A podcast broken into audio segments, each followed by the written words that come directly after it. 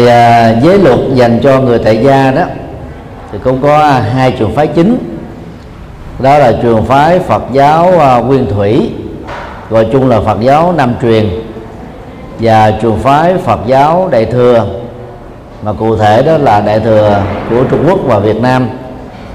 Trong tác phẩm Giới Đàn Tăng do trưởng lão Hòa thượng Thích Thiện Hòa biên soạn đó, thì cái lời truyền giới đó là cái phần mở rộng, cho nên trong đó chúng ta thấy là bao gồm luôn những lời bò bay, mái cựa, vi tế côn trùng cũng được nằm ở trong phạm vi của giới không sát sanh. Còn trong văn bản gốc đó thì giới thứ nhất đó là chủ yếu là nhấn mạnh đến việc là không giết con người, mà mục đích đó, rộng hơn của nó đó là nhằm bảo vệ hòa bình thế giới, rồi xây dựng một xã hội đó mà con người đó thương yêu nhau và nâng đỡ nhau để được hạnh phúc. Trong phần giới Bồ Tát đó thì giới không sát sinh đó mới được bao gồm là các loài động vật và luôn cả môi trường sinh thái. Cho nên trong tuần trước đó, khi chúng tôi trả lời về điều khoản giới đó, thì chúng tôi nói là mình nên nhấn mạnh đến việc không giết chúng sinh, nhưng thực ra thì cái nghi thức truyền giới cho người tại gia tại chùa Giác Ngộ do chúng tôi biên soạn và sử dụng nay là đã 13 năm đó, thì giới thứ nhất nó như thế này: nhận thức được rằng giết hại mang lại khổ đau, con xin tự nguyện không giết người, không sát hại các loài động vật, rồi bảo vệ môi trường sinh thái, tức là bao gồm luôn cả ba phương diện: con người, con vật và thực vật.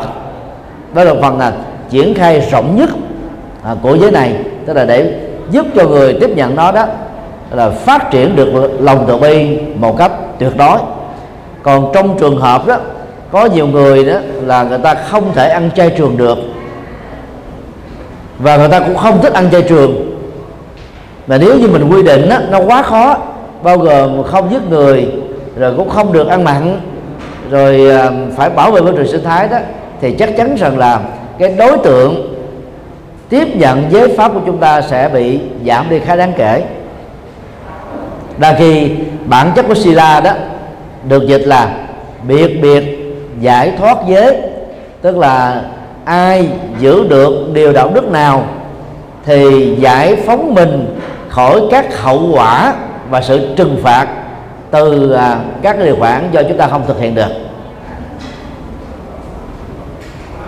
Theo một cách khác đó là trong phạm vi của giới không sát sanh dành cho người tại gia theo truyền thống Nam truyền đó là nhấn mạnh đến con người, đang khi trong truyền thống của đạo Phật Đại thừa, đặc biệt là qua giới Đàn Tăng đó, thì bao gồm luôn các con vật. Còn người tại gia đó thì chúng ta không cần phải yêu cầu họ là không được ăn mặn, họ có thể không giết thôi là tốt rồi. Còn các thực phẩm mặn họ có thể mua ở chợ búa về sử dụng thì vẫn được xem là không có vi phạm vào giới này.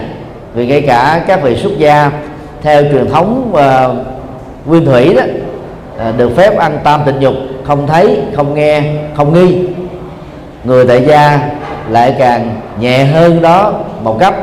Cho nên trong lúc truyền giới đó chúng ta có thể không nhấn mạnh đến, nhưng mà khi giải thích đó, thì mình nên giải thích là người Phật tử thì quan trọng là chúng ta không được sát hại sanh linh, bao gồm các loài động vật gia súc để phục vụ cho chén cơm hay là khẩu vị của chúng ta. Đồng thời chúng ta có thể giải thích thêm đó là ruồi, muỗi, kiến, gián, rắn rết, bò cạp đều là những thứ mà có thể làm cho con người bị nguy hại. Thay vì đó mình chủ động giết chúng thì hãy giữ vệ sinh nhà cửa cho thật là sạch sẽ để chúng không có cơ hội tồn tại, thì chúng ta không cần phải giết chúng. Còn đối với chuột đó và gián, khi mình bắt được không nhất thiết chúng ta phải giết, mà hãy đem chúng đi đến một nơi xa khác rồi thả nó ở những cánh đồng Vì chuột có thể sống được ở các cánh đồng, nó còn nó sống như thế nào là chuyện của nó.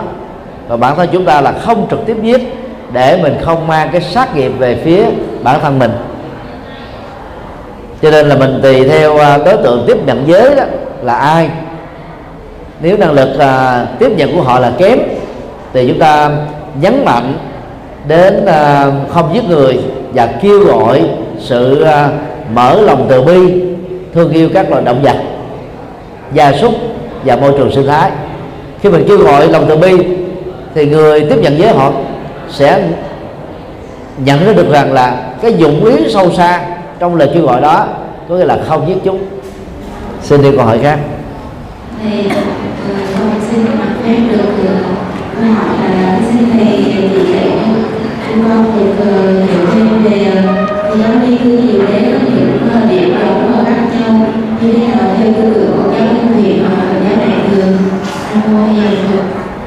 Trước nhất á, chúng ta phải ghi nhận rằng Tứ Thánh Đế thay vì là Tứ Diệu Đế là phương pháp luận tâm linh quan trọng nhất của Đức Phật, mà tất cả các trường phái Phật giáo từ Nguyên Thủy đến Nhất Thiết Hữu Bộ và Đại Thừa, dầu Đại Thừa của Ấn Độ, Đại Thừa Trung Quốc, Đại Thừa Tây Tạng hay là Đại Thừa Việt Nam, đều chấp nhận rằng đó là đóng góp to lớn nhất của Đức Phật cho lịch sử tư tưởng của nhân loại.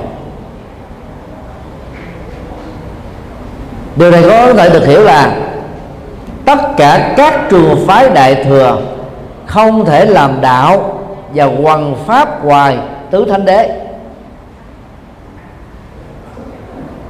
Người Trung Quốc là thích màu nhiệm cho nên dịch là Diệu Đế. Nguyên ngữ Bali là Arya Chakra. Đó là những chân lý mà việc làm đúng theo đó sẽ giúp cho chúng ta từ một người phàm trở thành chân nhân, từ một chân nhân trở thành thánh nhân, còn lại là từ phàm thành thánh. Còn cho rằng đó là bốn sự thật mầu nhiệm á, thì chúng ta không giải thích được nó mầu nhiệm bằng cái gì, như thế nào. Ở đây Đức Phật nhấn mạnh đến cái tính năng trị liệu mà người làm theo đúng Tứ Diệu Đế sẽ có được, đó là thành thánh. Trong văn học Bát Nhã và cụ thể là Bát Nhã Tâm Kinh, chúng ta có một cái dữ liệu phá chấp mà mình phải hiểu rõ bản chất của nó là giúp cho chúng ta không bị dướng kẹt vào việc chỉ sử dụng duy nhất một pháp môn Tứ Diệu Đế. Cho nên Bát Nhã Tâm Kinh có câu vô khổ tập diệt và đạo. Đối với các là đoạn kinh đó, đó đang đứng ở bình diện chân lý tuyệt đối, tức chân đế. Và cách lý giải của dân học Bát Nhã nói chung, Bát Nhã Tâm Kinh nói riêng là khổ không phải là thật khổ. Do vì khổ không phải là thật khổ nên các khổ đối với tâm và đau đối với thân chỉ là tạm thời, và do vậy chúng ta có thể đủ khả năng để kết thúc chúng một cách trọn vẹn. Còn nếu khổ là một thực thể vĩnh hằng, dầu có nỗ lực cỡ nào đi nữa, khổ vẫn còn y nguyên. Từ bình diện của chân lý tuyệt đối đó, Bát Nhã Tâm Kinh gọi là vô khổ. Về phương diện hiện tượng tương tự, các nguyên nhân chính yếu sau đây được gọi là nguồn gốc của nỗi khổ niềm đau: tham ái, sân hận, si mê và chấp thủ. Về phương diện luật pháp và dân sự, chúng ta không thể phủ định bốn nhóm nguyên nhân vừa nêu, nhưng trong quá trình nỗ lực để chuyển hóa nó thì ta phải thấy rất rõ các nguyên nhân này không thể được xem là vĩnh hằng. Các nguyên nhân này không thể được xem là không thể kết thúc được.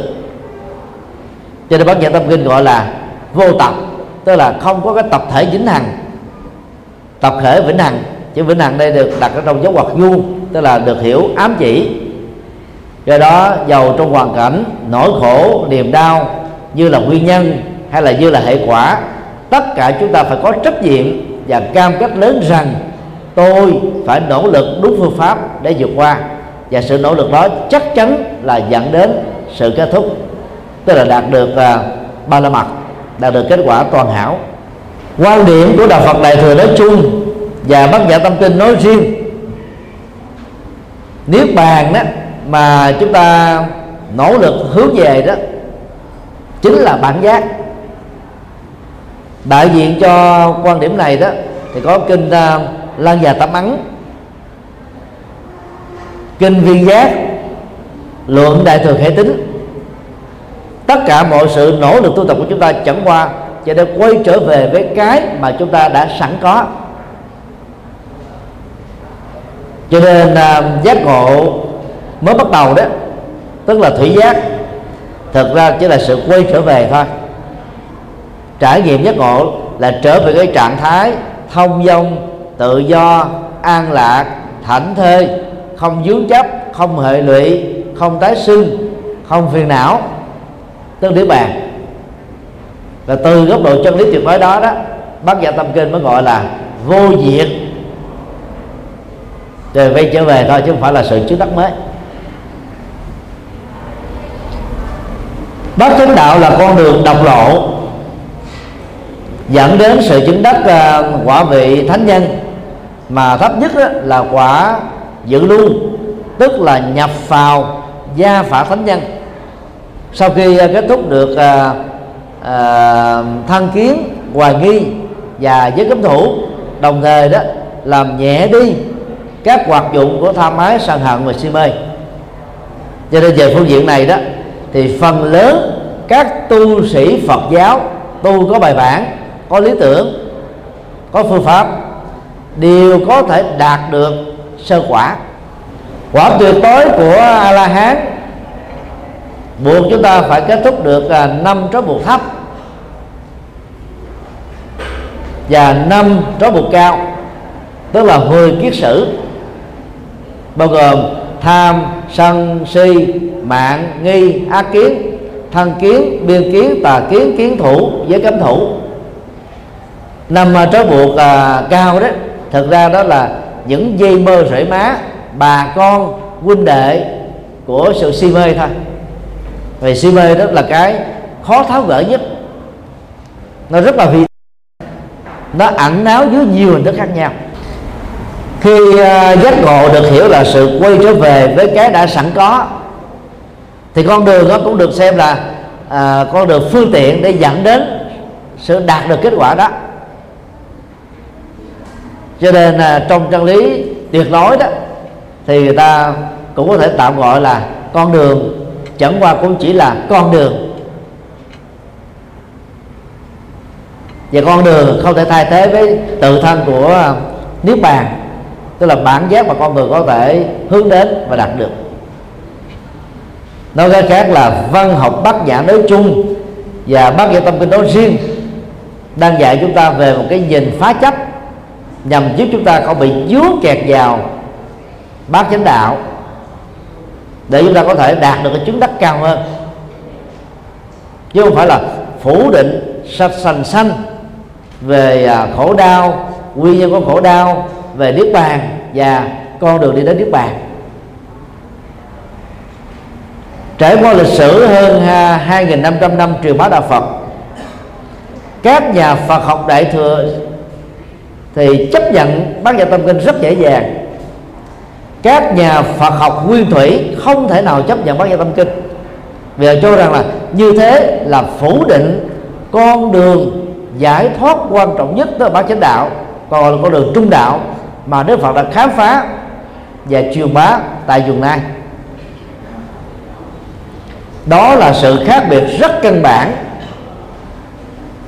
giữa hai trường phái nguyên thủy và Đại Thừa về tứ diệu đế. Cũng cần lưu ý rằng là sử dụng công thức phá chấp của văn học Bát Nhã phải đúng trường hợp, đúng tình huống, đúng không gian, đúng thời gian mới mang lại kết quả tích cực. Còn áp dụng sai tình huống, không khế lý, không khế cơ, không khế thời, thì có thể thậm chí là dẫn đến sự phá pháp. Tức là nhân danh là phá chấp, mà hậu quả có thể dẫn đến là phá pháp. Năm 2006, khi chúng tôi tham gia với tư cách là phó tổng thư ký của Ủy ban Tổ chức Quốc tế Đại lễ về sắc Liên Hợp Quốc, năm 2007 tương tự, 2009, 2010, 2011, 2012, 2013 là thành viên. Chúng tôi được Ủy ban Tổ chức Quốc tế đã đặt trách làm nghi thức bằng tiếng Anh cho cộng đồng Phật giáo Bắc Tông đọc tụng. 3 lần ứng dụng đọc tụng để cầu an cho đức vua Bhumibol và hoàng gia của ông. Thì cái nghi thức đó rất là ngắn gọn, trong đó có bài Bát Nhã Tâm Kinh.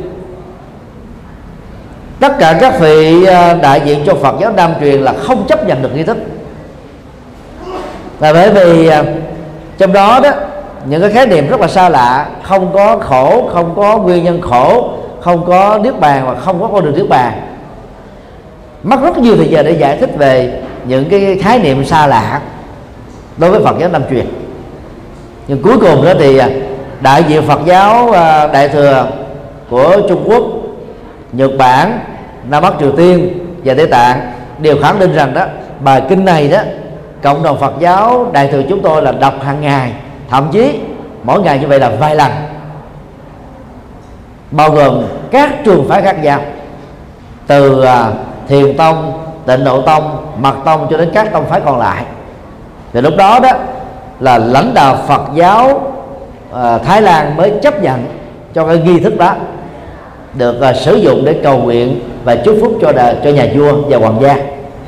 Cho nên là sự phá chấp ở trong đạo Phật Đại thừa đó phải áp dụng đúng tình huống, mà không đó có thể bị sai mục tiêu hoặc là bị lạm dụng. Cho nên không phải lúc nào chúng ta cũng sử dụng nó. Trong nhiều bài giảng, nhất là kêu gọi việc tổ chức lễ cưới tại chùa đó, chúng tôi có đề nghị là không nên sử dụng bản văn Bát Nhã Tâm Kinh như đã được sử dụng trong nhiều thế kỷ qua. Là bởi vì trong đời sống của vợ chồng đó, người ta cần có hạnh phúc, cần có phước báo, cần có sự bảo hộ gia đình và cần có tất cả mọi thứ. Mà bây giờ đó, Bát Nhã Tâm Kinh đó là phá hết tất cả những cái vướng chấp vào nó, về nó. Cho nên áp dụng ngữ cảnh lễ cưới thì Bát Nhã Tâm Kinh được xem là không thích hợp. Vì đó trong nghi thức lễ cưới do chúng tôi biên soạn đó, chúng tôi đã trích 1/3 kinh Thiện Sinh, đặc biệt là phần mà nói về 6 mối quan hệ gia đình, xã hội, nghề nghiệp và tôn giáo, để thay cho Bát Nhã Tâm Kinh. Trong nhiều lần áp dụng nghi thức này đó thì thấy là quần chúng tiếp nhận rất là tích cực. Còn mình đọc Bát Nhã Tâm Kinh đó, phần lớn ta không hiểu được, mà nếu có hiểu được đó thì người ta sẽ rất là khó chấp nhận được. Đời sống vợ chồng là sắc thanh hương vị xúc pháp. Tình yêu đó nó thuộc về xúc, từ xúc dẫn đến ái, ái dẫn đến thủ, thủ dẫn đến hữu. Cái quy trình gồm có 4 mắt xích được nêu ra rất rõ trong 12 nhân duyên. Mà đằng kia Bát Nhã Tâm Kinh là phá chấp mà. Vô sắc thanh hương vị xúc pháp, vô nhãn nhĩ tỷ thiệt thân ý, cho nên nó không phù hợp. Không biết từ bao giờ Bát Nhã Tâm Kinh đã trở thành là bài kinh chính ở trong các nghi thức đọc tụng này, mặc dầu nó được gọi là bổ khuyết tâm kinh. Cái lẽ từ này Hòa Thượng Thích Trí Tịnh là người đầu tiên sử dụng tại Việt Nam, và lý giải đó rằng là đó là bài kinh rất cần thiết. Sau khi mình đọc các kinh khác rồi, phải đọc Bát Nhã Tâm Kinh để phá chấp về những tri thức mà chúng ta vừa tiếp nhận được. Chế độ dung Bát Nhã Tâm Kinh đó rất khó có thể được chấp nhận trong cộng đồng Phật giáo Nam truyền, và nó cũng không cần thiết cho quảng đại Phật tử tại gia, nhất là các Phật tử vỡ lòng. Ngoài văn học Bát Nhã Tâm Kinh ra, chúng ta hiếm thấy các bản kinh đại thừa còn lại phá chấp Tứ Diệu Đế theo công thức của Bát Nhã Tâm Kinh. Cho nên chúng ta có thể kết luận lại, tất cả các trường phái đại thừa đều sử dụng Tứ Diệu Đế để làm Phật sự, nhất là trong nỗ lực hoằng pháp khép lại nỗi đau, mở ra an vui cho những người hữu duyên với mình. Xin đi câu hỏi khác.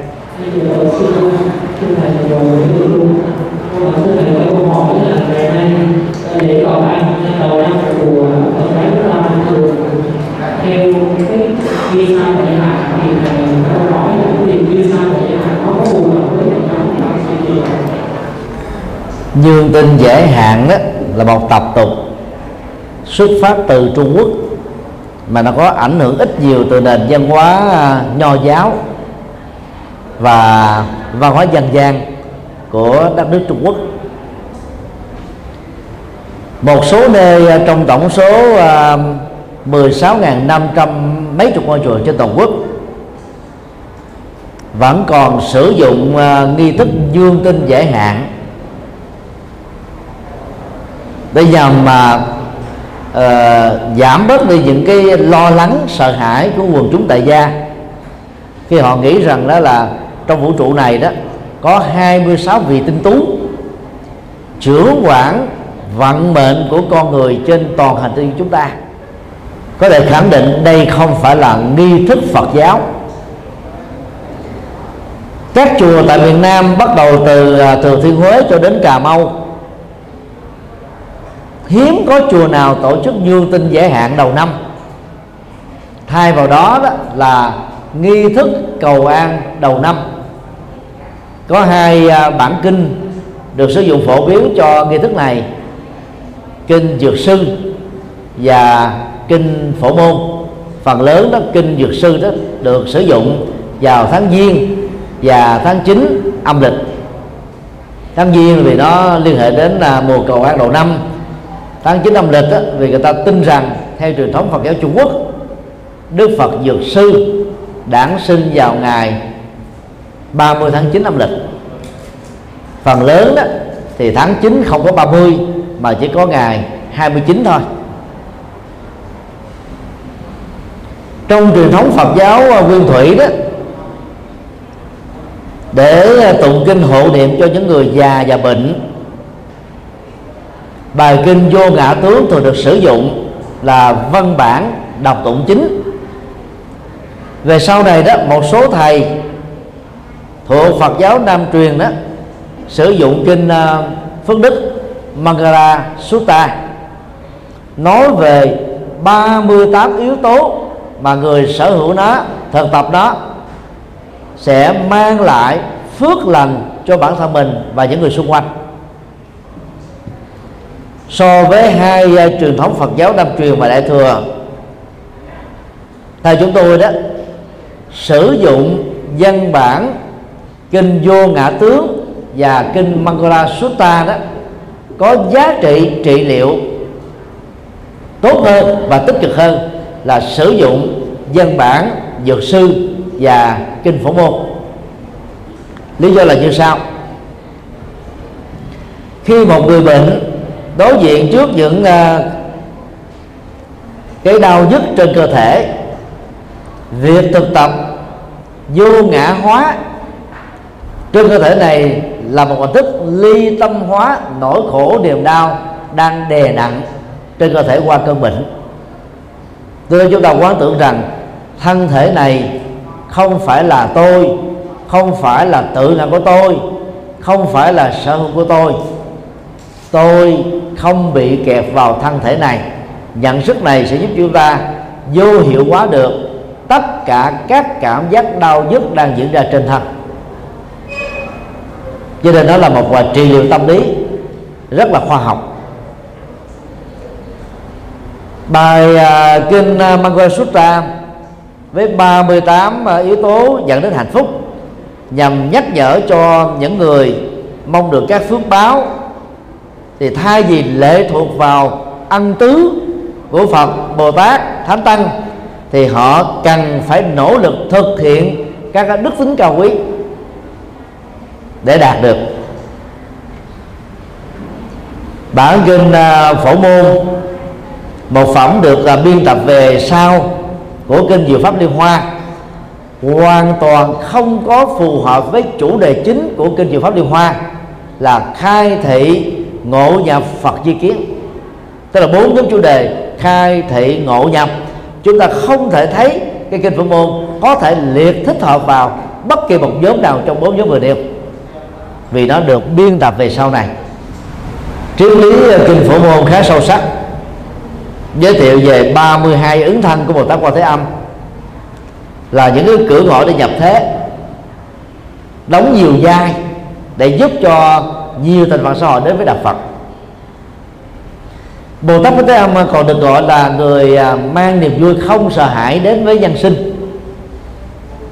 Và truyền bá học thuyết đó, chúng ta phải mang trí tuệ để cho người khác hiểu rõ, và hiểu rõ không còn sợ nữa. Ngoài ra, học thuyết ngũ quán và ngũ âm trong phần thi kệ trung tụng cũng là những cái đặc sắc của Kinh Phổ Môn. Còn yếu tố cầu duy được đó, dầu là chiếm đại đa số, thực ra chỉ là cái lớp sô cô la áo bên ngoài những cái học thuyết quan trọng như vừa nêu thôi. Đối với giới bình dân đó, thì người ta chú trọng đến cái lớp sô cô la này, còn đối với giới trí thức đó, thì người ta không quan tâm đến sô cô la mà quan tâm đến 32 ứng thân, thí vô ý giả, ngũ âm, ngũ quán và phát tâm cũng dùng cách bình đẳng. Ngày nay chúng ta xem vì năng lực từ bi Bồ Tát Quan Âm là to lớn, vĩ đại, vô ngại. Cho nên mỗi khi có bệnh, khổ, đau, bất hạnh, hay là cầu thăng hoa tiến chức, cầu tại vị lâu dài, cầu phúc lạc, thì người ta thường sử dụng phẩm Phổ Môn này. Và các cái giá trị sâu sắc của phẩm Phổ Môn ít được triển khai. Còn ý nghĩa đen của nó đó, cầu gì được đó, cầu con trai được con trai, cầu quan vị được quan vị, đang bị tù đài, cầu Bồ Tát Quan Âm có thể bị đứt hết xiềng xích, đang rớt xuống hầm sâu, cầu Quan Âm có thể lò lửa quá thành là ao sen. Đó là những ngôn ngữ biểu tượng ta. Còn tin rằng nó như là những nghĩa đen đó, thì chúng ta sẽ không thể nào lý giải được. Đâu là vô duyên từ bi, tức là từ bi mà không có phân biệt đối xử, mà vốn nó là cốt lõi của đạo Phật. Bài Kinh Dược Sư thì đề cập đến 12 hạnh nguyện của Bồ Tát Dược Sư, trong đó có nhiều lời phát nguyện rất là sâu sắc. Và ý nghĩa biểu tượng của chữ Dược Sư là dược chất tâm linh, hay là thầy dược chất tâm linh, gợi cho chúng ta về những cách thức thực tập để chuyển hóa tha mái, sân hận, si mê và chấp thủ. Rồi 12 vị thần tướng Dược Xoa giúp Phật Dược Sư đó làm thành công cái công tác hoằng pháp và độ sinh của Ngài. Yếu tố về mùa ngũ sắc, rồi cầu nguyện 12 vị thần tướng Dược Xoa này đó, nó mang cái dữ liệu văn hóa của Trung Quốc.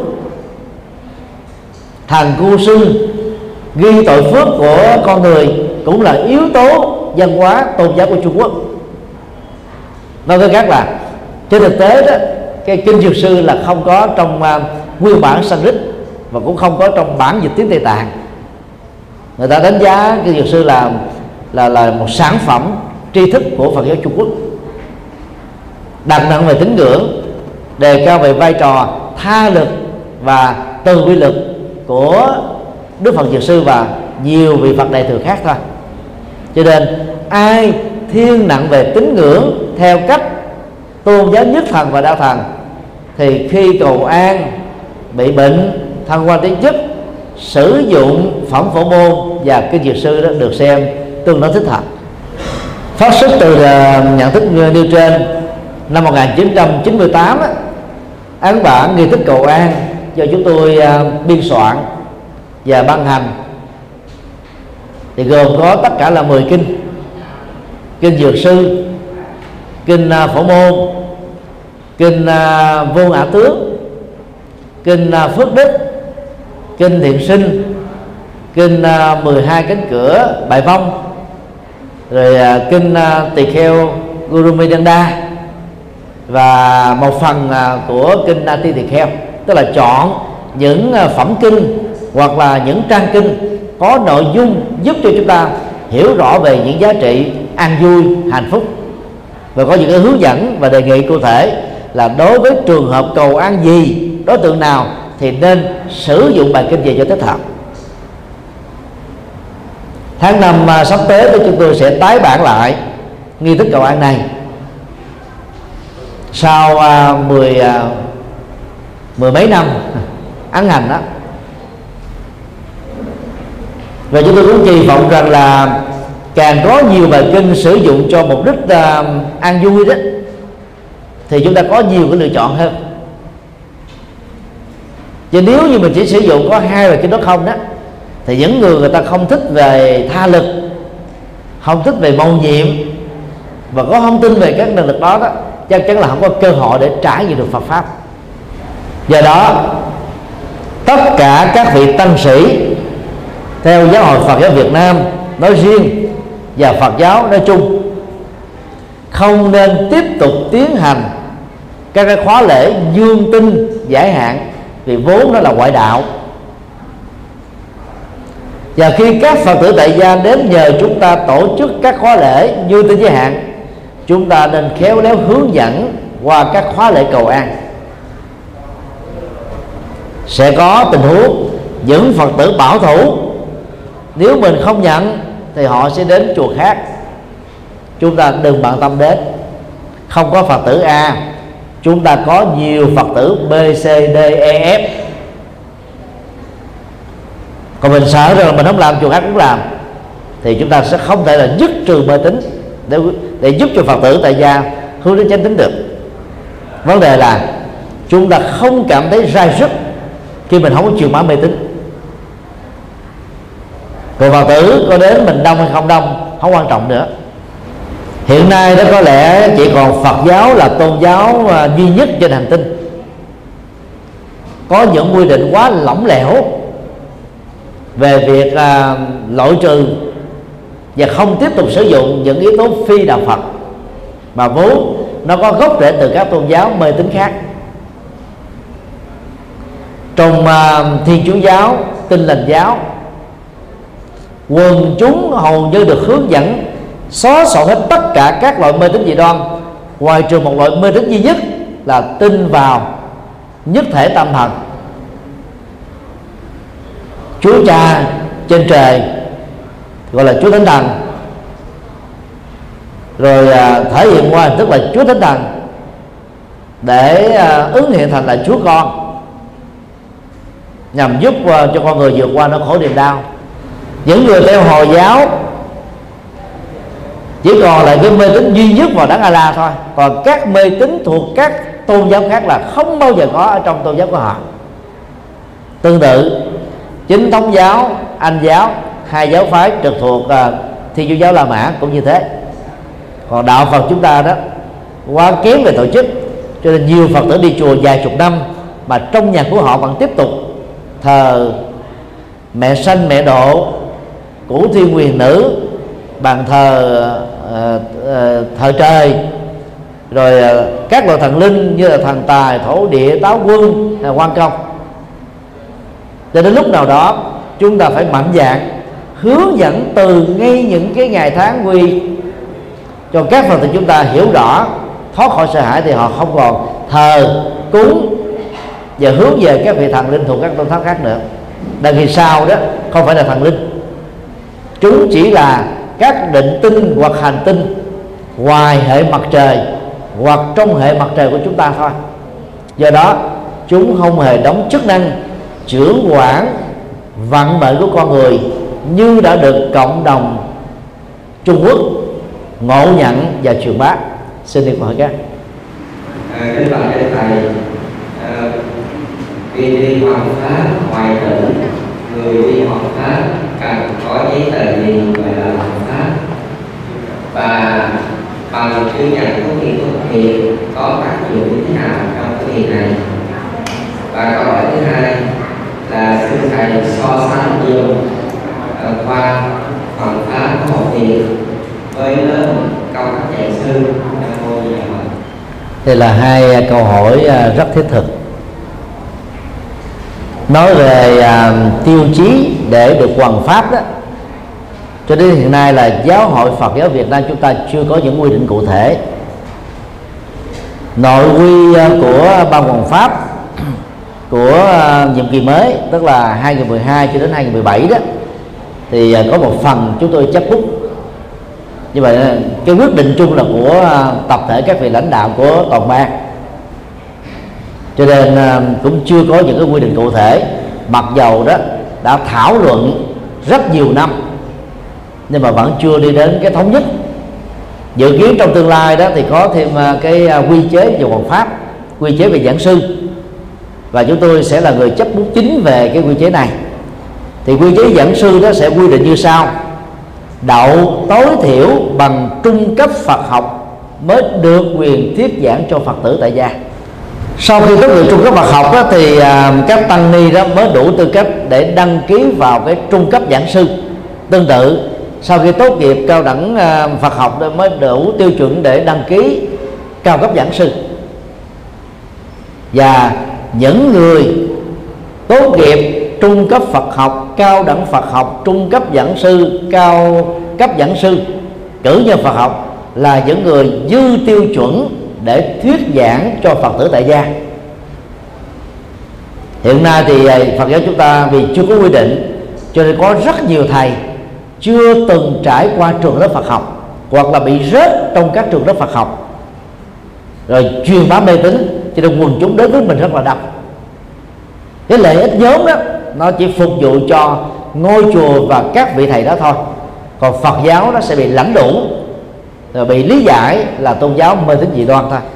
Để được đi hoằng pháp tại các tỉnh thành khác đó, thì hiện nay đã có một vài tỉnh,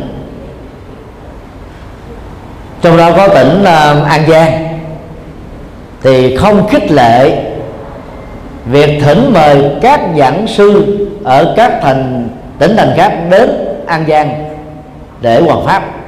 Mục đích là tỉnh An Giang muốn đề cao cái vai trò của ban hoằng pháp tỉnh An Giang, cho nên ban trị sự tỉnh hội của An Giang đó đã ra một văn bản yêu cầu các ban ngành trực thuộc tỉnh An Giang và Phật giáo tỉnh An Giang đó thống nhất cái chủ trương nhất quán đó. Một số tỉnh khác hiện nay cũng đang bắt chước theo. Quan điểm của chúng tôi đó là việc hoằng pháp nên rộng mở. Nhiều năm trước đó, các ca sĩ hải ngoại đã từng hát những bài phản chiến bị cấm về Việt Nam, nhưng trong bối cảnh gọi là hòa giải dân tộc, kêu gọi chất xám của Việt kiều ở hải ngoại về Việt Nam để đầu tư. Nhà nước Việt Nam đó đã có những cái cơ chế quản lý văn nghệ sĩ rất thoáng. Nhờ đó mà Chế Linh, Khánh Ly và nhiều ca sĩ nổi tiếng khác đã lần lượt trở về Việt Nam. Những người tiên phong trở đi về Việt Nam đó gồm có Hoài Linh. Và tất cả các ca sĩ hải ngoại này nếu làm đúng thủ tục tác quyền,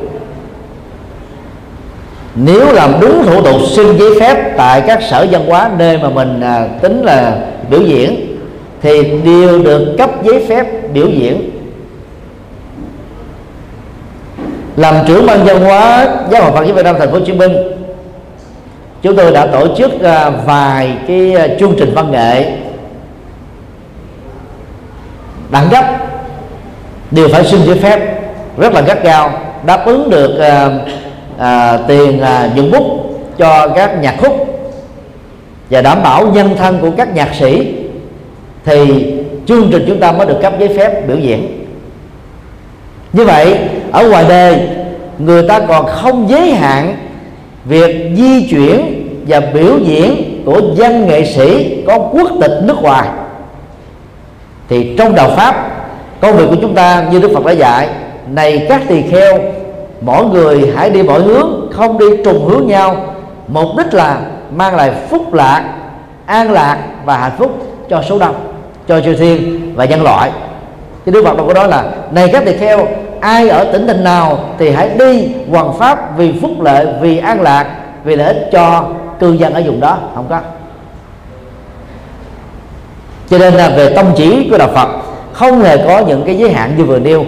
Giáo hội Phật giáo Việt Nam qua hiến chương Ban Hoằng Pháp Trung ương, qua nội quy của ban cũng đều không hề có những quy định đó. Tuy nhiên Ban Hoằng Pháp có những quy định, khi mình đến làm hoằng pháp ở chỗ nào đó thì yêu cầu chủ trì của chùa phải báo trình với chính quyền địa phương để có những cái hợp tác và tránh những cái ngộ nhận. Thì đó là những cách mà cũng rất là cần thiết đó. Một số nơi người ta không cần đến những cái yêu cầu này. Trong các giảng sư từ 60 tuổi trở xuống đó, có thể nói chúng tôi là người may mắn đi nhiều nhất hiện nay trên các tỉnh thành, và cũng là người may mắn thuyết giảng trên 100 ngôi chùa của cộng đồng Phật giáo Việt Nam thuộc 11 giáo hội ngoài Giáo hội Phật giáo Việt Nam. Nhờ được như thế là vì ở những chỗ đó ta không có những quy định tức là ngăn sông cấm chợ. Thời này là thời hội nhập, cho nên nó cần phải được lan rộng, phổ biến, truyền bá, mời gọi, giao lưu thì vẫn tốt hơn là sử dụng cái nguồn nhân lực tại địa phương. Do vì việc mở rộng như thế cho nên đó, các vị giảng sư địa phương đó, gặp rất nhiều các thách đố và buộc họ đó phải tự cập nhật kiến thức hoằng pháp để họ mới thu hút được quần chúng địa phương. Mà không đó, thì thông thường giảng sư ở tỉnh thành thì khó mà hơn được giảng sư ở thành phố lớn. Còn giống như là giáo viên ở tỉnh lẻ không thể nào giỏi bằng giáo viên ở các trường chuyên thuộc thành phố Hồ Chí Minh và Hà Nội. Ngày nay đó thì các băng giảng được phổ biến trên internet, trong Google, trong YouTube. Các Phật tử tại gia họ có thể truy cập được các vị giảng sư mà họ mong mỏi. Mà nếu như ở các tỉnh địa phương đó mà không đáp ứng được thì chúng tôi e rằng đó là đến lúc nào đó đó nhiều giảng đường đó không có người đến nghe. Cho nên giao lưu giữa các tỉnh thành vẫn là yếu tố cần thiết thôi. Về với thứ hai của câu hỏi là sự khác nhau giữa khoa hoằng pháp và chương trình là cao cấp hoằng pháp của ban hoằng pháp trung ương. Năm 2007 đến 2012 đó thì chúng tôi có dự phần vào cái chương trình cải cách hoằng pháp của các khoa hoằng pháp. Chương trình nhất là chương trình là cao cấp giảng sư, chương trình là cử nhân hoằng pháp học tại Học viện Phật giáo Việt Nam đó, thì chương trình đó giờ là chúng tôi thiết kế và đã được Hòa Thượng Thích Đạt Đạo quan hỷ đảm trách vai trò là trưởng ban. Nay Hòa Thượng đã về cõi Phật thì Hòa Thượng hiệu trưởng tạm thời là kiêm nhiệm cái khoa này. Mục đích đào tạo các khoa này đó để giúp cho các tăng ni mà thiếu tự tin rằng là mình không có năng lực nói chuyện trước quần chúng, không phải tiếp tục mất tự tin nữa. Tại vì có nhiều vị đó tốt nghiệp cử nhân Phật học ra rồi lại đi đăng ký cái chương trình cao cấp giảng sư làm gì? Vì cao cấp giảng sư là một khóa học nó thấp hơn cử nhân Phật học, nó cao hơn cao đẳng Phật học nhưng mà thấp hơn cử nhân. Tốt nghiệp cử nhân rồi mà đi học xuống một khóa học thấp hơn mình thì coi không giống ai. Nói một cách khác là để thuyết giảng được, các thầy các sư cô đừng ngại là mình không có năng khiếu thuyết giảng, không có năng khiếu nói chuyện trước quần chúng. Chỉ cần hiểu Phật Pháp thật vững chúng ta thuyết giảng được. Chúng tôi chưa từng trải qua và học MC hay nói chuyện trước công chúng, chưa bao giờ. Nhưng mà giờ làm MC đó, chúng tôi cũng thể làm được hết, thậm chí không cần cầm bảng nữa. Mình chỉ cần có cái vốn chuẩn, hiểu rõ được nội dung của các khóa lễ, những buổi lễ, và chọn những cái câu thơ, câu đối, và soạn ra những cái câu văn nó thích hợp với nội dung là có thể làm xong. MC là dễ nhất trong các nghề. Trong chương trình cải cách của cao cấp giảng sư đó, chúng tôi đưa cái môn thẩm âm vào và đã được Ban Hoằng Pháp Trung ương đồng ý. Thẩm âm để cho các giảng sư phát âm chuẩn. Ngay cả bản thân chúng tôi, vì sống ở miền Nam, có một số âm tiết mình phát âm không chuẩn, nhất là chữ xì, sờ. Và huấn luyện cái thẩm âm để làm cho chúng ta đó có thể, ai có năng khiếu thì có thể là giảng được giọng miền Bắc, giọng miền Trung, giọng miền Nam. Cái khóa đầu từ năm 2007 đó thì môn thẩm âm này là do nghệ sĩ Hồng Dân, nghệ sĩ Hồng Dân lớn tuổi chứ không phải là nghệ sĩ hài. Nghệ sĩ Hồng Dân lớn tuổi đó có thể ca được giọng ba miền: miền Nam, miền Trung, miền Bắc y hệt, và ca được nhiều thể loại khác nhau: dân ca, tăng nhạc, nhạc trẻ, cải lương. Đó là một nhân vật mà có thể làm rất linh hoạt. Ngoài ra thì cũng có một số MC nổi tiếng như là Thanh Mạch và một số phát thanh viên của đài truyền hình, đài truyền thanh Thành phố Hồ Chí Minh tham gia cho cái lớp đó. Sau này thì chúng tôi không còn là gắn bó với chương trình là cao cấp giảng sư. Hòa thượng viện trưởng của chúng ta nguyên là hiệu trưởng sáng lập của cao cấp giảng sư, cũng nguyên là hiệu trưởng của trường cao đẳng Phật học ở tỉnh Cần Thơ.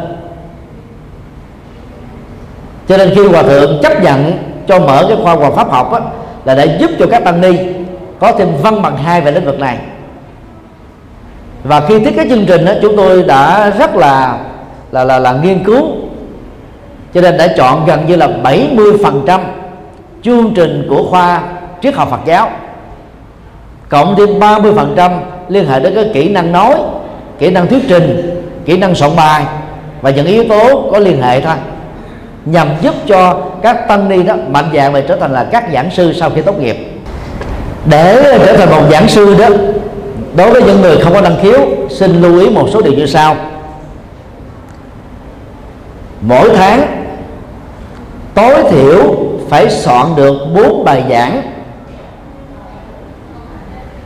để bất kỳ khi đi đâu được ai yêu cầu thuyết giảng, chúng ta có thể đáp ứng liền ngay lập tức. Chứ lúc đó nói là cái này tôi chưa soạn bài là không được. Một tuần mà soạn một bài giảng là quá dễ, nhất là trong giai đoạn này.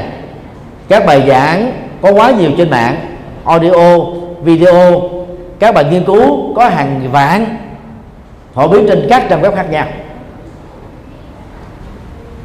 Hai, mỗi bài giảng soạn tóm tắt nhiều nhất là trong một trang A4 thôi, thuận lợi hơn là nửa trang là đã đủ.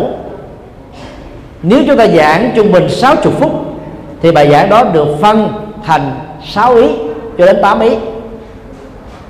Tức là mỗi một ý đó chúng ta nói trong vòng từ 8 cho đến 10 phút. Để cho có ý mà nói đó, thì mỗi ý đó chúng ta có một cái câu chuyện nhấn để minh họa.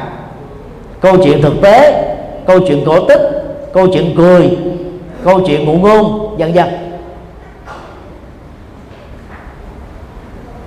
Thì lúc đó đó, việc kể chuyện sẽ làm cho chúng ta là điềm tĩnh trở lại, tự tin trở lại. Chứ còn mà chuyên về phân tích sâu vào cái bài giảng mà không giảng chuyện đó, nó đòi hỏi đến cái kỹ năng ngôn ngữ và cái vốn kiến thức và thông tin của mình thật là nhiều mới làm được. Còn nếu chúng ta không thuộc về sở trường đó thì phải dẫn các câu chuyện. Như vậy khi làm trong cái bài tóm tắt, ví dụ như là ăn khế trả vàng, nói về cái tác dụng của nhân quả, Thì chúng ta chỉ cần để chữ minh họa ăn khế chữ vàng là mình hiểu rồi, chứ đâu cần phải kể hết câu chuyện đó ra. Như vậy là khi giảng chúng ta sẽ nhắc cái câu chuyện đó lại, chuyện đó mình đã biết rồi.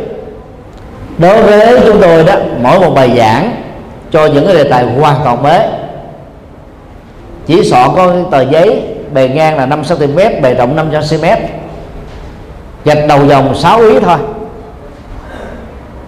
là đã đủ rồi. Và thường đặt nó ở trước mặt mình, để người ta không biết đó thì mình lấy cái đồng hồ này nè, để lên dần người ta tưởng giống mình có đồng hồ, mà thực ra là dần cái tờ giấy nó khỏi bị bay. Mặt trước đó, của tờ giấy đó thì chúng tôi để cái sâu chuỗi 108 hạt. Người ở dưới nhìn lên thì không thấy tờ giấy, mà thấy cái sâu chuỗi thôi. Còn đó, mỗi khi mà mình muốn chuyển qua một ý mới để mình tiếp tục phân tích hay triển khai đó, thì hãy giả bộ cầm ly nước lên mà uống. Đang khi cầm ly nước lên như thế này, hai con mắt phải nhìn xuống cái tờ giấy đó mà coi.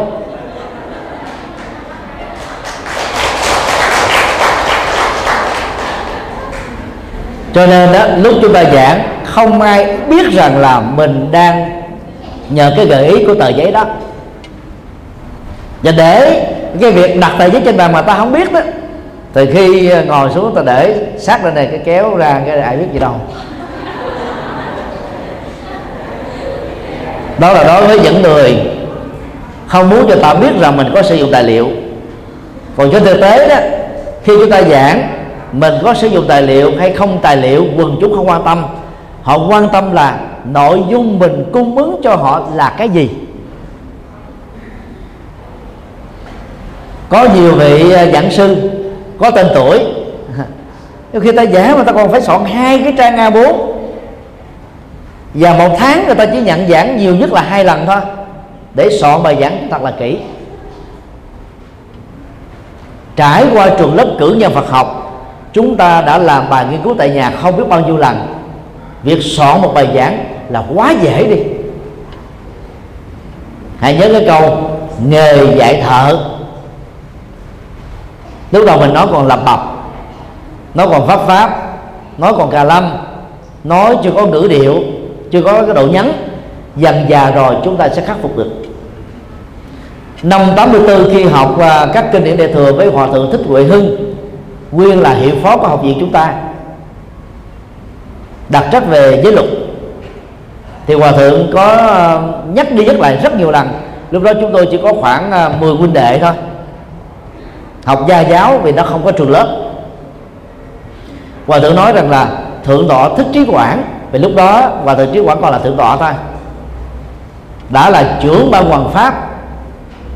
Bài giảng nào Thượng tọa Thích Trí Quảng cũng về nghe lại vào tối hôm đó hoặc là ngày hôm sau, để xem là cái bài giảng của mình có dư chữ, thiếu chữ, có đó cò lâm, hay là nói chưa hay, hay là nói hay, để mình tự rút kinh nghiệm. Thì bằng cách này đó, chúng ta sẽ khắc phục được những cái yếu kém về thuyết trình. Còn kỹ năng thuyết trình đó, chúng ta chỉ cần đọc vô một cái bài hướng dẫn là có thể làm được. Không có vấn đề là nạp đủ vào trong bộ não chúng ta một lượng kiến thức cần thiết. Do đó tốt nghiệp cử nhân Phật học mà không giảng được đó là quá yếu. Và do đó chúng ta phải mạnh dạn, phải tập soạn bài. Bây giờ có các bài nghiên cứu, có các sách vở online, rồi có các cái bài giảng của nhiều giảng sư khác nhau về cùng một đề tài. Chúng ta có thể tham khảo nhiều ý tưởng hay của người khác và mình soạn lại một bài hay hơn, mang tính cách tổng hợp hơn. Người giảng sau có lợi thế để soạn những cái bài được tham khảo từ những người giảng trước, cho nên ta giảng chắc chắn phải hay hơn. Còn những người nào tự tin đó, thì chúng tôi xin chia sẻ cái kinh nghiệm của bản thân.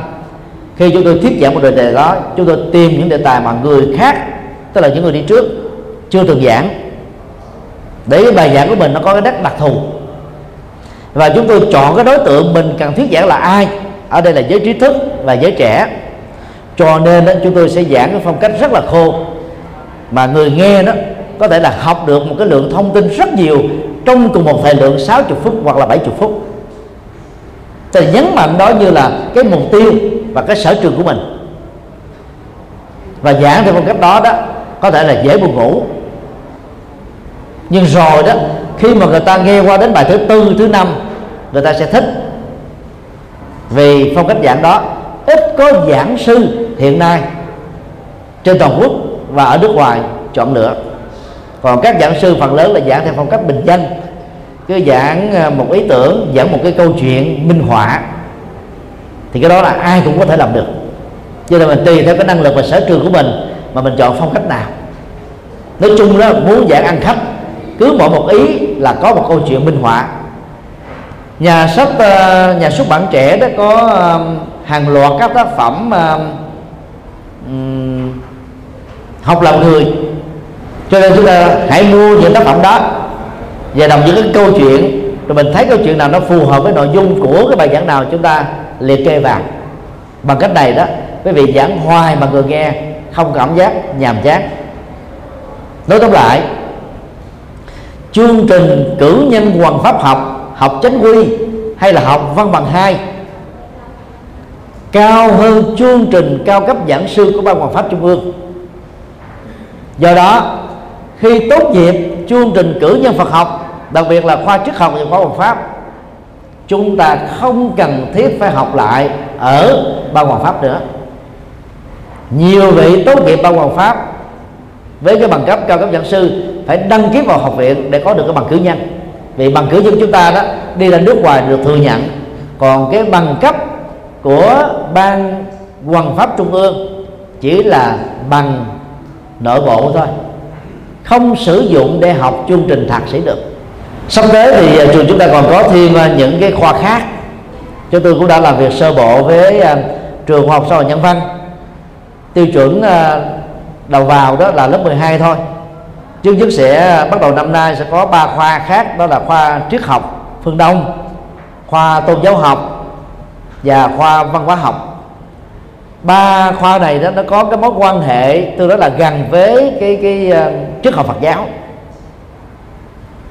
Và năm nay đó thì cũng có thêm một cái hướng mở mà Hòa thượng viện trưởng và Hội đồng điều hành đã thống nhất thông qua trong phiên họp tuần trước, đó là trong khi thi tuyển sinh chương trình cử nhân, tăng ni sinh nào thiếu điểm đó, thì được cho phép học cao đẳng Phật học trực thuộc Học viện Phật giáo Việt Nam. Thì đây là năm đầu tiên chúng ta có hệ cao đẳng nối kết với chương trình cử nhân, và hệ cao đẳng là học 2 năm rưỡi thôi. Sau đó nếu không muốn học nữa thì cấp bằng cao đẳng Phật học, còn học tiếp lên đó thì được cấp bằng cử nhân Phật học, nhằm giúp điều kiện thuận lợi cho nhiều tăng ni sinh trẻ nó có thể theo học được các trường lớp Phật học chính quy. Xin điện thoại khác. Xin được hỏi là tư tưởng Bồ Tát có trong thời kỳ Phật giáo nguyên thủy hay là chỉ là tư tưởng của Phật giáo đại thừa, và nếu mà có thì khác nhau như thế nào? Trong Phật giáo nguyên thủy được đánh dấu từ thời của Đức Phật cho đến 100 năm sau khi Đức Phật qua đời đó, chỉ có khái niệm Bồ Tát chứ không có học thuyết Bồ Tát trong kinh tạng Pali.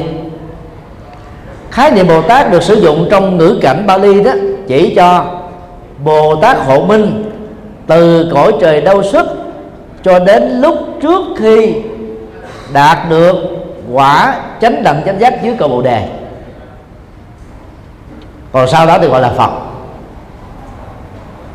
Tại vì nghĩa Bồ Tát là gì? Người giác ngộ hay là chúng sinh giác ngộ thôi. Giác ngộ đây là đang đi trên con đường chứ chưa hoàn thiện được đó. Và từ đó đó các nhà Phật học nguyên thủy mới lý giải giác ngộ có bốn phương diện. Thứ nhất, giác ngộ tứ diệu đế thì được gọi là thanh văn. Giác ngộ 12 nhân duyên hay là duyên khởi được gọi là duyên giác. Giác ngộ tự lực mà không cần phải được sự hướng dẫn trực tiếp của Đức Phật, tức là sanh khác thời với Đức Phật, thì được gọi là độc giác Phật. Rồi 3 quả vị thanh văn, duyên giác, độc giác Phật đều được gọi là Bồ Tát theo Phật giáo nguyên thủy. Và quả trứng của vị Bồ Tát này chính là A-la-hán. Đó là kinh Tạng Bali. Trong đạo Phật Đại Thừa chúng ta có thể chia làm hai giai đoạn. Giai đoạn một đó, Bồ Tát là khái niệm chỉ cho những vị đã chứng được quả A-la-hán, dầu là tu theo thanh văn, duyên giác, hành động giác, nhưng không thỏa mãn với thành quả đó, tiếp tục tuần tự trải qua 50 tập cấp tâm linh, mà quan trọng nhất là thập địa, cho đến lúc chuẩn bị thành Phật giác ngộ toàn mãn. Do đó Bồ Tát là quả vị cao hơn A-la-hán nhưng dưới Đức Phật. Quan điểm này chỉ được Phật giáo Đại Thừa chấp nhận thôi. Giai đoạn 2, Phật giáo Đại Thừa sử dụng khái niệm Bồ Tát Đạo, tức là con đường hướng đến quả vị Bồ Tát. Thực tập 6 ba la mật một cách trọn vẹn, bất kỳ ai, tăng hay ni, Phật tử, nam hay nữ, thánh nhân hay là phàm nhân, khi đi trên con đường Bồ Tát Đạo đó đều được gọi chung là giới tử Bồ Tát, tiếp nhận giới Bồ Tát, gồm 4 giới, 10 giới quan trọng và 48 giới nhẹ. Như vậy về sau này khái niệm Bồ Tát cho lòng tử tế, nhân cách cao thượng vĩ đại giữa Đại Thừa, và họ trên thực tế vẫn còn là phàm nhân. Để hiểu rõ một cách chi tiết về sự khác biệt căn bản này đó, thì các thầy các sư cô có thể tìm đọc tác phẩm khái niệm tánh không và Bồ Tát, luận án tiến sĩ của ni sư Giấy Hương trình cho Đại học Đề Ly vào năm 2002 gì đó. Chùa Giác Ngộ xuất bản quyển này trong tủ sách Đạo Phật ngày nay. Tác phẩm đó mô tả rất chi tiết từ kinh điển Bali cho đến nhất thiết của bộ và kinh điển Đại Thừa, dày khoảng 500 trang. Trong các bản tiếng Việt hiện nay đó, thì tác phẩm đó được xem là tác phẩm giới thiệu về Bồ Tát dưới góc độ học thuật đầy đủ nhất. Còn để tìm hiểu về Bồ Tát Đạo thì các quý vị có thể tìm đọc tác phẩm Hành Bồ Tát Đạo của ni trưởng Như Thanh, chùa Quế Lâm, hoặc là Hành Bồ Tát Đạo của Minh Đức và Thanh Lương, hai Phật tử tại gia tại Hoa Kỳ, phân tích ứng dụng về Đạo Bồ Tát trong kinh Hoa Nghiêm và một phần ở trong kinh Diệu Pháp Liên Hoa. Thì đó là những tác phẩm căn bản mà mình có thể thấy rõ được những giá trị đóng góp của học thuyết Bồ Tát Đạo. Còn trong kinh Đạo Bali đó thì chỉ có khái niệm thôi chứ không có học thuyết như là trong Đạo Phật Đại Thừa. Xin đi câu hỏi khác. Câu hỏi là ông thì ông thấy bà tu thiền và hiện tại bây giờ ông tu pháp môn và chỉ quán, và có một điểm là một ít tạm quán là thường xuyên tư liệu về Tứ Diệu Đế và Hoài Linh đạo, nhưng mà có một vấn đề xảy ra là khi ông tu thiền chỉ tạm quán ra mở cửa, thì có một cái đặc biệt là khi ngủ rất là bị hai là ngủ lót và từ sáng là mộng. Có khi sáng là về là không có mộng, có khi thì bị ác mộng, có khi thì bị những thứ mà cái mộng nó không kiểm soát được là cái tâm. Và đặc biệt là khi mà không tu thiền, không chỉ không pháp, chỉ tập kinh thì mộng bình thường thì ngủ rất là lo. Vì vậy tôi bảo là khi mà tu thiền thì phải phải ăn được như vậy. Khi mà cũng dành cho là thì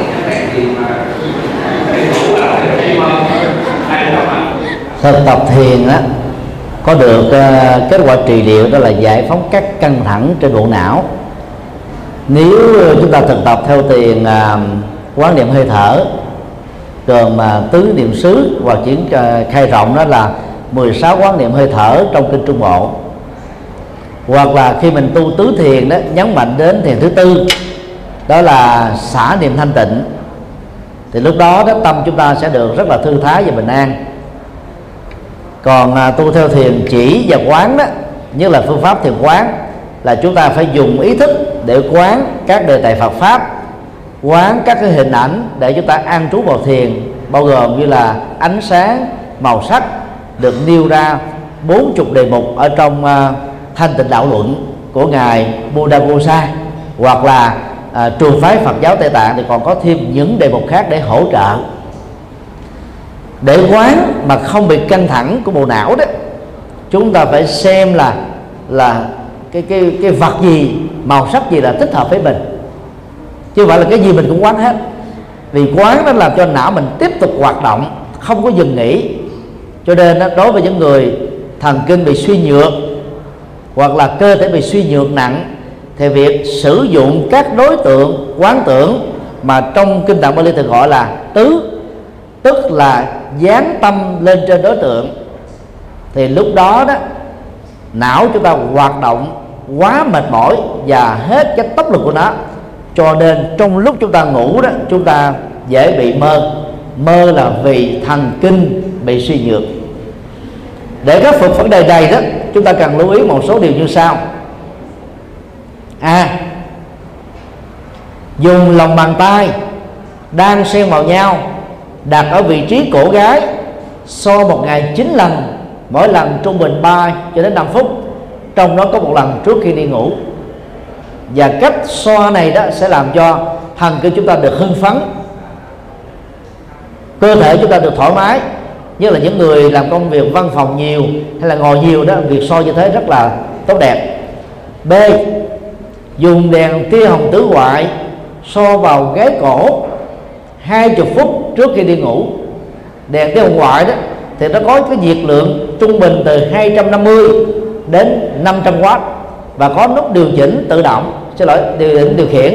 Chúng ta phải tự vặn và đặt cái khoảng cách, chứ cái cổ mình là khoảng 1,5 tấc, chịu khó nóng, nó nóng chừng nào thì nó tốt chừng đó. Thì lúc đó thần kinh sẽ được an thần tự nhiên mà không có tác dụng phụ, thì khi ngủ chúng ta sẽ không bị mộng mị. C. Vận động toàn thân trung bình mỗi ngày 30 phút, nếu thích đó bái lại thì lại trung bình mỗi ngày 50 lại, thì cơ thể chúng ta sẽ rất là dẻo dai, nhờ đó thần kinh nó được ổn định. D. Tránh ngủ nằm sấp, tránh ngủ nằm gối quá cao, tránh nằm trong tư thế chèo queo, tức là co quắp. Về nhiệt độ trong phòng đó, tránh tình trạng cái phòng quá lạnh hoặc là gió quá nhiều trực tiếp vào trong cái gáy cổ, hay là quá nực do thiếu không khí. Nếu chúng ta không bị thoát vị đĩa đệm, thoái hóa cột sống ở vùng cổ, thì hãy nằm trong tư thế sư tử, tức là nghiêng về phía bên phải. Độ cao của cái gối phải bằng với độ cao của cái vai. Thì khi nằm như thế đó, đỉnh đầu, cái xương cổ và trục xương sống đó, tạo thành một đường thẳng với nhau. Nằm như thế là rất là tốt. Còn không quen nằm tư thế sư tử, quý vị có thể chọn tư thế thông thường là nằm ngửa. Hạn chế những tư thế như vừa nêu sẽ giúp cho chúng ta tránh được các ác mộng.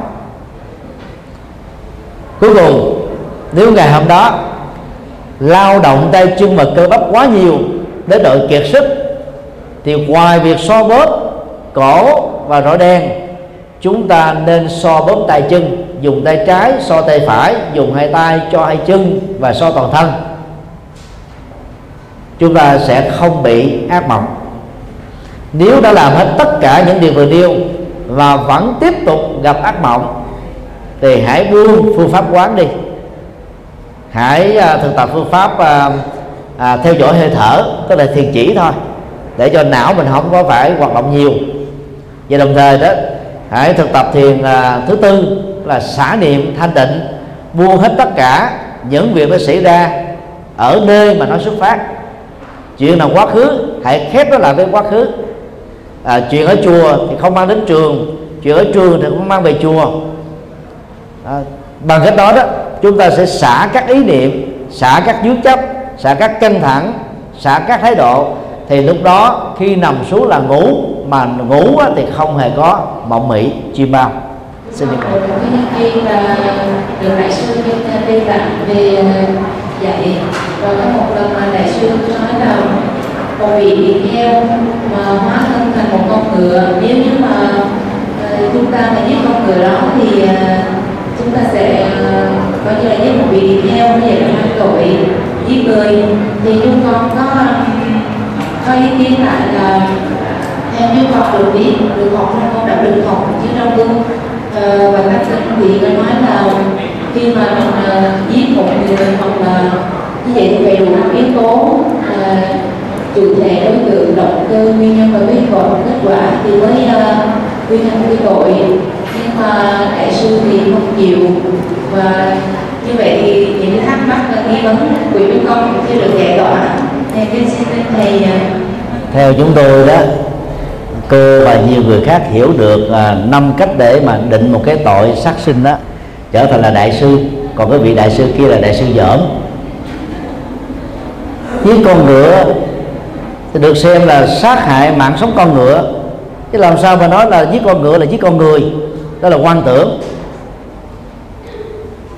Đang lúc chúng ta thực tập lòng từ bi, chúng ta có thể quán tưởng rằng là mạng sống của các con vật, trong đó có con ngựa, cũng quý như là mạng sống của con người.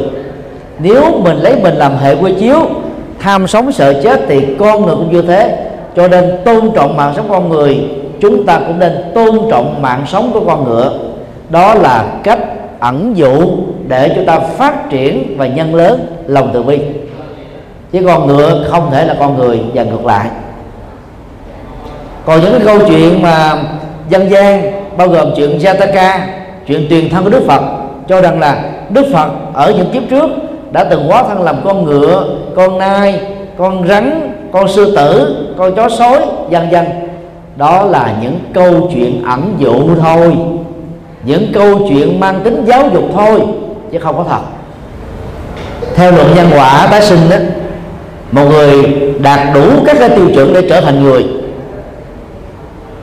tức là sống có đủ 5 điều đạo đức và 10 điều thiện, thì ngay lúc hấp hối có muốn tái sinh làm con ngựa cũng không thành con ngựa được. Về sau này Phật giáo Trung Quốc cường điệu quá về cái cận tử nghiệp, cho rằng là cái thời khắc cuối cùng đó, nghĩ cái gì thì cái cảnh giới tái sinh sẽ tương thích. Chuyện đó là không đúng. Cận tử nghiệp nếu nó diễn ra trái chiều, chỉ đánh dấu cái bước ngoặt thay đổi toàn bộ cái khuynh hướng nghiệp mà chúng ta đã từng có trước đó thôi. Vì đó là mới là một cái bước ngoặt, là chuyển tiếp, cho nên nó chưa đủ sức để loại trừ tất cả các cái khuynh hướng nghiệp chung, nghiệp riêng của chúng ta đã có trước đó. Ở trong môn học Phật học khái luận của năm thứ nhất, các thầy các sư cô đã được học về nhân quả. Trong nhân quả thì nó có cái là vô hiệu quả, tức là có những nhân không dẫn đến kết quả vì chúng đã bị loại trừ giữa tương tác bởi các nhân đối lập nhau. Tôi hỏi mình muốn trở thành con ngựa mà trở thành con ngựa được. Do đó đừng đánh giá một con người qua danh xưng mà người đó tự xưng hoặc được người khác phong. Một nhà sư như thế đó hiểu Phật pháp quá thấp, làm sao gọi là đại sư được. Dù họ có được phong đi nữa, chúng ta cũng biết đó là người chưa nắm vững Phật pháp, chưa trải qua các trường lớp Phật học.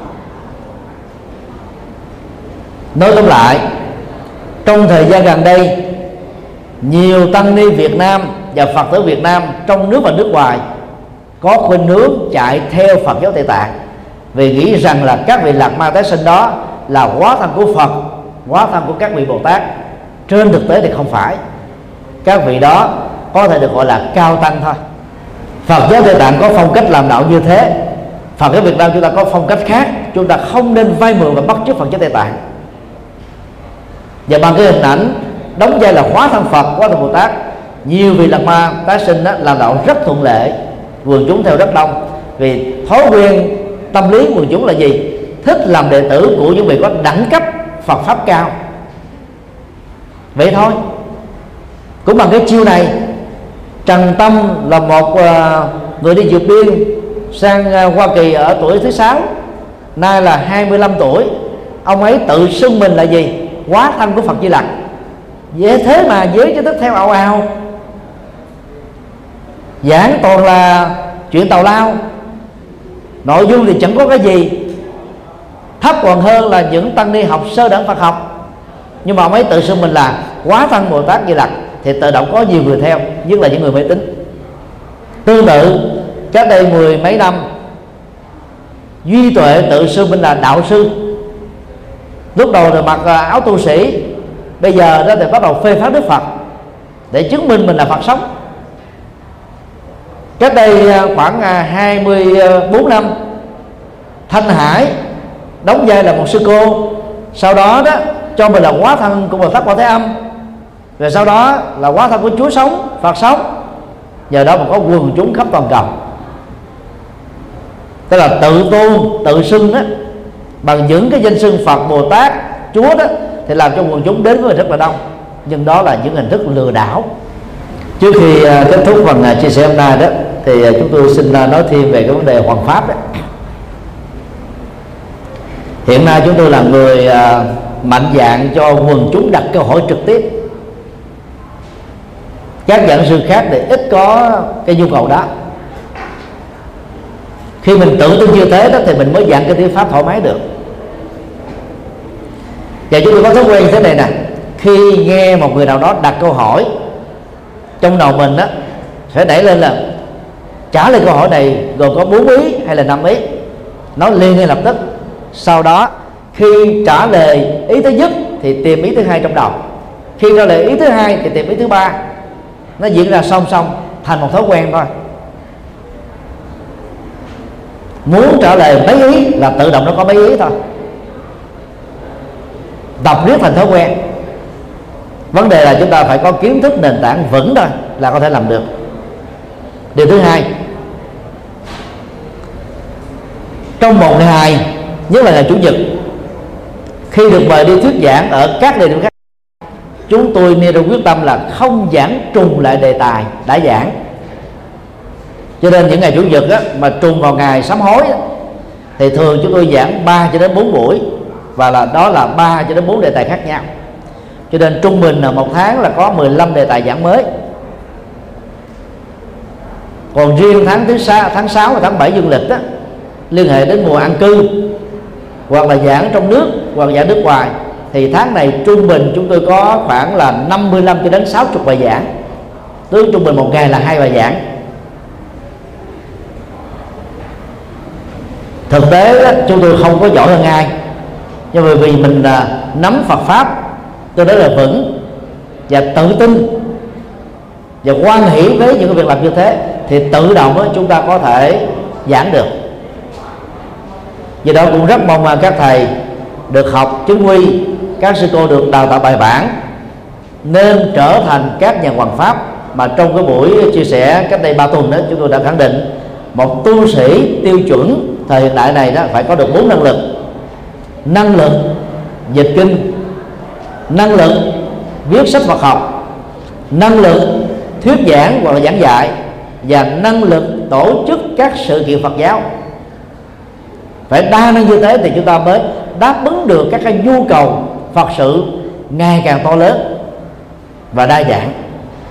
Chứ đừng nghĩ rằng là tôi chỉ lo học nên tôi không biết để làm các cái sự kiện, hoặc là quá đầu sâu vào sự kiện mà bỏ đi cái phần trước tác, dịch thuật và giảng dạy, cũng là điều không nên. Điều cuối cùng, dầu bận rộn Phật sự cỡ nào đi nữa ở chùa và của giáo hội, đừng bao giờ bỏ sở trường chạy theo sở đoản. Hòa thượng Thích Trí Quảng là người điểm mẫu về lĩnh vực này.